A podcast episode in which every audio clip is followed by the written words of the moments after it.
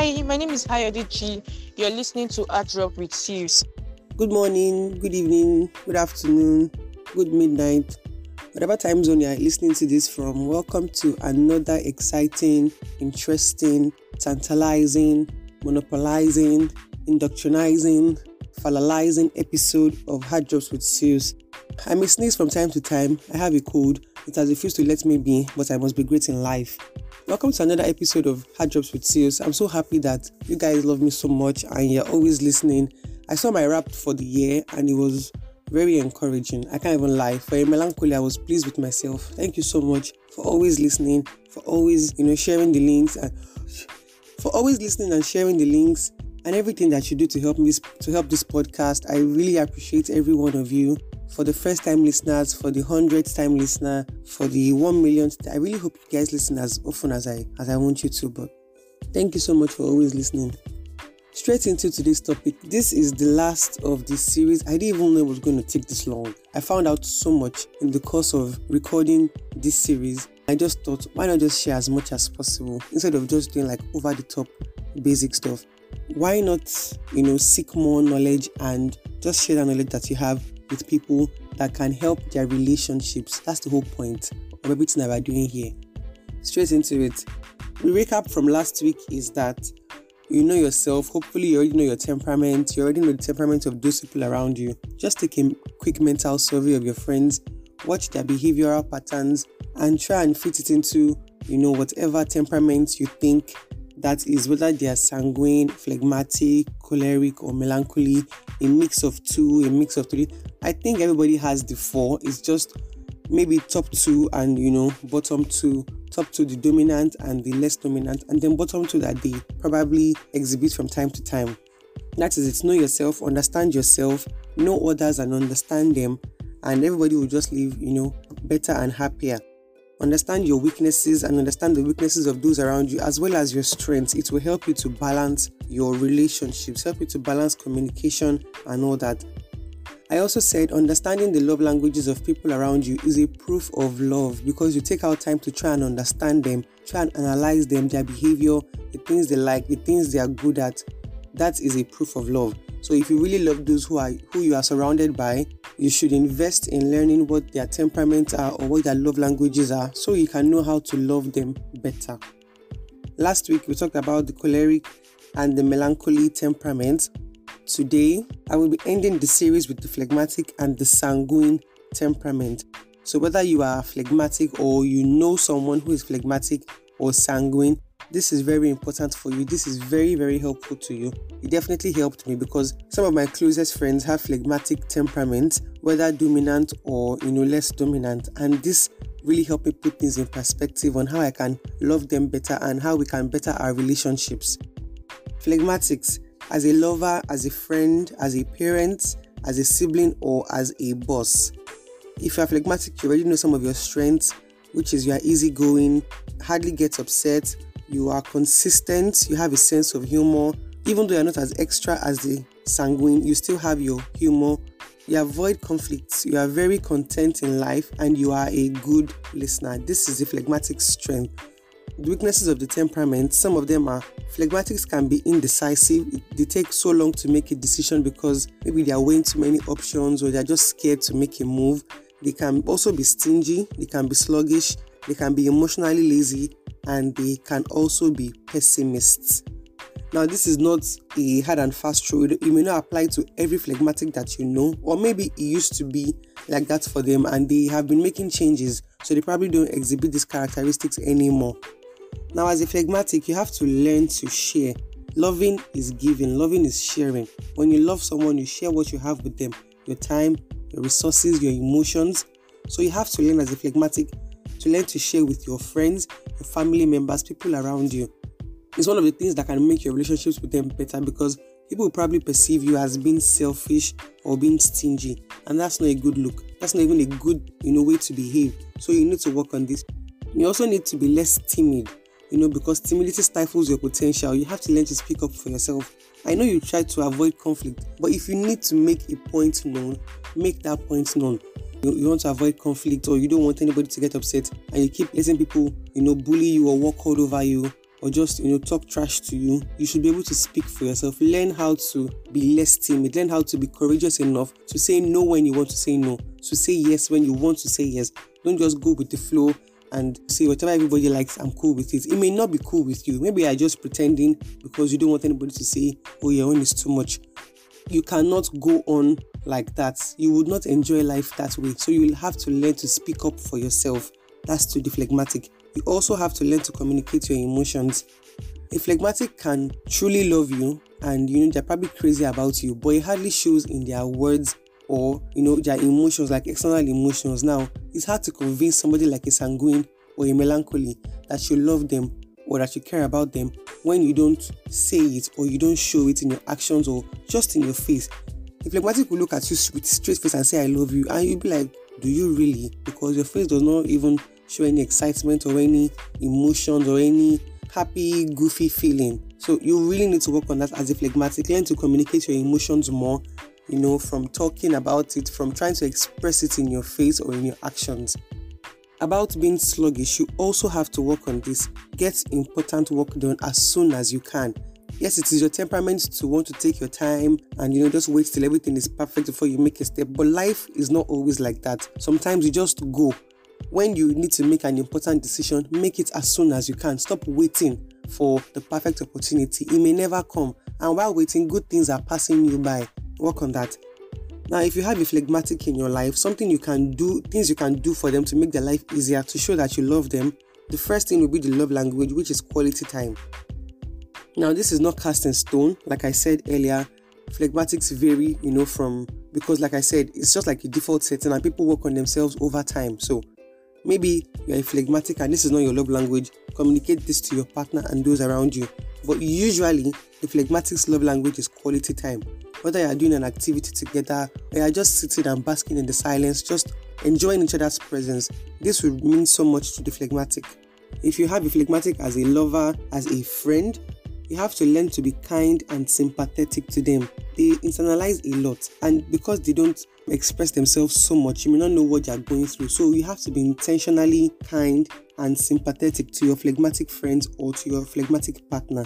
Don't force them to be extroverted, don't force them to be who they are not. They are calm, they are quiet, they are consistent. So enjoy the faithfulness of your phlegmatic friend. Don't try and force them to be something that they are not. Also urge them to take risks and to try new things. Please start small as you're encouraging them. Start with small risks. Don't just push them off a cliff and tell them to dive. I beg. That's what a sanguine will do or a choleric may do. But a phlegmatic wants to weigh every option before they make their choice. So it's not always good, which is why you have to encourage them to take risks and to try new things. Otherwise, they only do what they are familiar with or what they are comfortable with for the rest of their lives, and nobody can enjoy life that way, honestly. You also have to help them to face their problems and not shy away. Phlegmatics by default want everything easy going. They don't want anybody to get angry or get upset. So they may they may shy away from issues that need to be spoken about. So encourage them to face their problems. Encourage them to speak up. Encourage them to not shy away from things that are bothering them or things that have been a problem to them. Listen to them so that when they even make an attempt, you don't just say, is that why I'm behaving like this? Or you just shut them down emotionally. Allow them express themselves because it's not easy for a phlegmatic to communicate their emotions to other people. So please help them by doing this. Also, be very careful with your criticisms. Like I said, they internalize a lot, so be careful. Even when they make mistakes or when they are putting in effort to try and be better, encourage them. Yes, they have some lapses or they have some areas where they lack. Still encourage them and be less critical towards their actions. If you have a phlegmatic in the workspace, they will thrive well in the administrative role. So don't force them to be on the field if they don't have the interest to. If they have sanguine as their other temperaments, they may be outgoing. But in the case where they don't have an extroverted temperament, allow them to focus on administrative roles where they can, you know, oversee people because they're very people oriented. They're not so result oriented like the choleric or the melancholy. So allow them do things like HR, like admin roles where they have to deal with people, Help them by putting them in administrative roles in teams and in the workspace.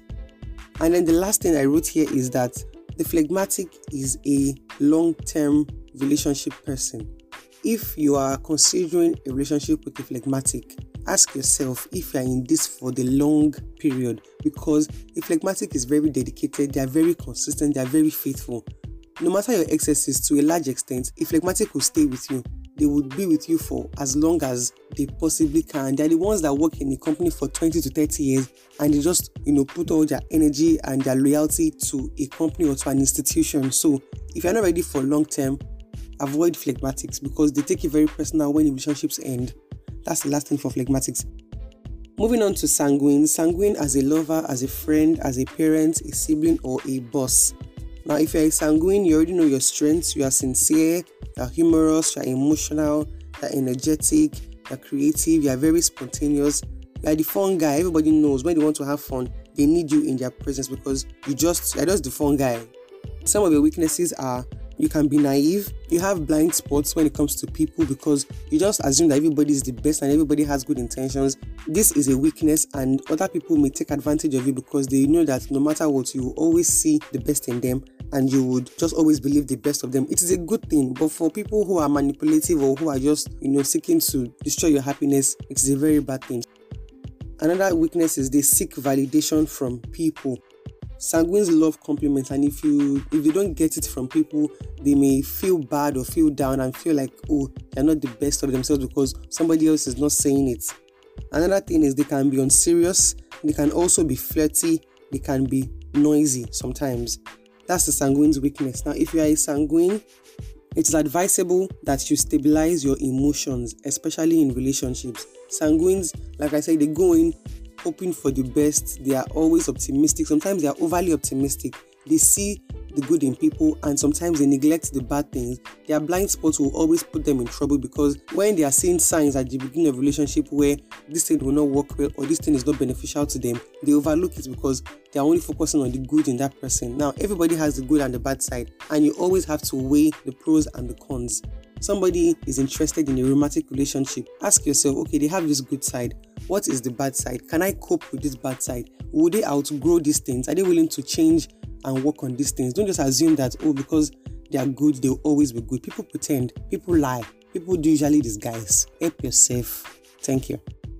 Something else you can do is to learn to organize your life. Most sanguines by nature are very clumsy, they're very scattered, they have things everywhere they're just not you know put together and it shows in their emotions too physically and emotionally they are not put together usually so you have to learn to organize your life and organize you know yourself internally which is why i said stabilize your emotions um like i said earlier learn to be optimistic but realistic so you see the good in people, but give that allowance and just know that they are also human and they are flawed, so that you don't get you know blindsided and you just see something and you be like, oh, I never really knew he was like this. He was always like that. She was always like that. You just didn't see because we were focusing so much on the good and totally ignoring the bad, and may you not bite you in the bum bum. Now, if you have a sanguine in your life, know that sanguines love physical touch and they love gifts. Once again, this is not automatic for everyone.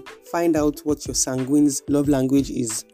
Usually, sanguines love physical touch and they love gifts. If you have a sanguine friend, allow them have fun, allow them play, don't bully them into silence. If you have a sanguine child or a sanguine sibling, don't always say your own is too much, you're always everywhere. That is their nature. They need to express their energy. Don't try and um, stifle them, just bullying them into silence is wrong. That's their temperament. Allow them flourish. That's the whole point of this thing. Know your temperament, enjoy yourself. Know people's temperament, let them enjoy themselves. Don't bully them into silence. Now, with a sanguine partner, you have to learn to get over disputes quickly. That's very important. They don't like to prolong issues. You're talking about this issue in February. In March, it's still an issue. They don't like people that nag. Find ways to resolve issues immediately or as soon as possible. Don't prolong. There's no point trying to do silent treatment or you know mind guessing game. They don't have time for that. They'll probably just move on like out of the relationship. Get over disputes quickly and don't nag. Also appreciate their strength appreciate their flexibility their skills or their talents. They have down moments too like i said. So let them know how you feel about them appreciate them appreciate the things that they can do spend time with them listen to them because they always have things to talk about listen to them and spend time with them they also really appreciate this now, if you have a sanguine friend or a partner, show genuine interest in the things that they like. ask them questions. They want people to be involved in their lives. So ask them, Oh, we are working on this new project. What is it about? Why do you love this? Why do you do this? Why are you like this? You know, just try to get to know them. Ask them questions without probing, without you know making them feel like they are being scrutinized or anything. Just show genuine interest in their lives. Also, encourage them to make researched and good decisions because by default, sanguines are impulsive, so they need more structure. So, encourage your sanguine friends or your partner or you know your siblings to make more research decisions, more intentional decisions because, like I said, they can be very impulsive. So, they don't just do things because they feel like encourage them to take their time to reason through things whether at the workplace or in relationships or just in life concerning their whatever it is that they are doing, encourage them to make better decisions. And if you are a choleric or a melancholy, it will be very instrumental to helping your sanguine friend in this area because melancholies are more um, analytical, so they can see through things. Okay, you want to try this new business. Before you put your money, you're all happy and excited, but before you invest your money, have you considered this, this, and this? Then you can make a better informed decision. Now, to wrap up, the whole point is to know yourself, to know your partner, and the people around you. We are all different and we all need each other's differences. That's just the truth. Everybody can't be sanguine, everybody can't be melancholy, everyone can't be choleric or phlegmatic. The differences are the things that make life interesting. Your differences can strengthen your relationships.